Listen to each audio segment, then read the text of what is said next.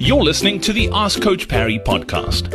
If you'd like to join thousands of other runners from around the world who are getting direct access to Coach Parry, his science backed training plans that work, and a community of runners to motivate you and hold you accountable, then head over to coachparry.com forward slash ask. Welcome back onto yet another edition of the Ask Coach Parry podcast. Today, a question from Sophie Gallagher. Uh, we've got Lindsay Parry with us once again. Lindsay, nice to nice to see you. Nice to have you here. Uh, Sophie says, "I'm currently on the fourth week of the running through menopause 10k under 60 minute plan. Everything was going well up until last week when I was meant to do my first time trial on Saturday. I did the interval session on the Tuesday, but since then I've been really fatigued. So moved my Thursday easy run to Friday, managed to do that, and then moved the time trial from Saturday to Sunday, attempted it but had no energy and didn't finish. Haven't run this week, which is the fourth week of the plan. Attempted an easy run on Tuesday, but ended up walking most of it. I've been sticking within the pace for the uh, the pace ranges for the easy runs, but for the intervals, I've been hitting faster paces than suggested, simply because I could, and I thought the point of the intervals was to give it maximum effort. Is this correct, or should I be sticking uh, within the interval paces suggested on my plan? I'm also struggling with sleep issues at the moment, so this is probably contributing to my fatigue. Wondering where to go from here. Lots to unpack in there, Lindsay.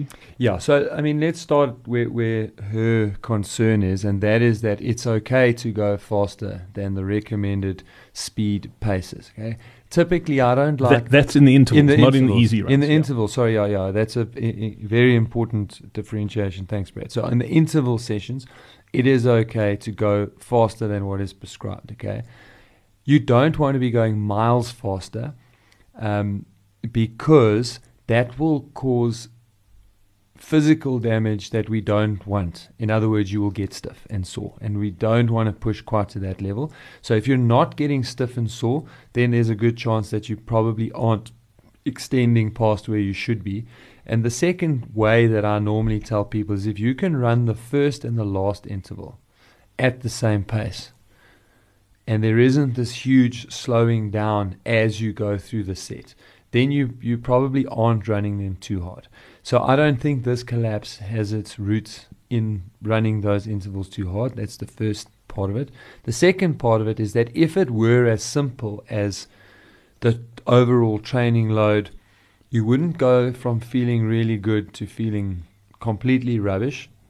That's the first case. And the second case, after basically two weeks of really toning it down and taking it easy, you would bounce back and be feeling good.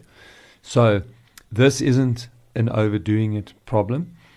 Uh, my biggest concern is the lack of sleep, but very importantly, what's causing that lack of sleep. What we know about stress, regardless of where it comes from. So, stress that's caused by um, a loved one being really sick, that's caused by going into an exam situation, um, having a really hard time at work, losing a job, um, starting a new job, relationship uh, issues, breakdown of marriage, uh, that sort of thing. We we know that physiologically that stuff is equal to training hard. So if that lack of sleep has been driven by some sort of stress in your life, then we do need to address the exercise recovery balance and we need to take that stress into account. So that might mean pulling out high intensity sessions, for example. So in this instance, the stress plus the intensity could be part of the could be part of the issue. But the knock on effect from whatever it is and the lack of sleep is also cutting in and, and impacting on the recovery. And it's probably that lack of sleep why even when one of the stresses, the exercise is pulled out, that you haven't been able to bounce back quicker. So it's a catch 22 because exercise is good for stress, but it does contribute to a level of stress. So in this scenario, um, depending on exactly what that stress is and how much she's prepared to share in the in the forums, we would have to get a new balance in place, which I feel would probably be something along the lines of um, three days a week of very easy, low volume running, strength training, um, until such time as as sleep returns to normal and we and and that stress can hopefully be removed from the situation.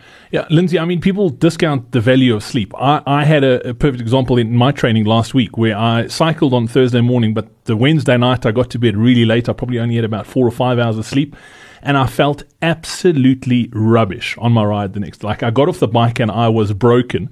I rode again on Sunday and had a good night's sleep. I did 50% more volume, went faster, and felt fantastic. So it's it's just amazing how like you don't realize the impact that not sleeping well has on your training. Absolutely, and that's an acute.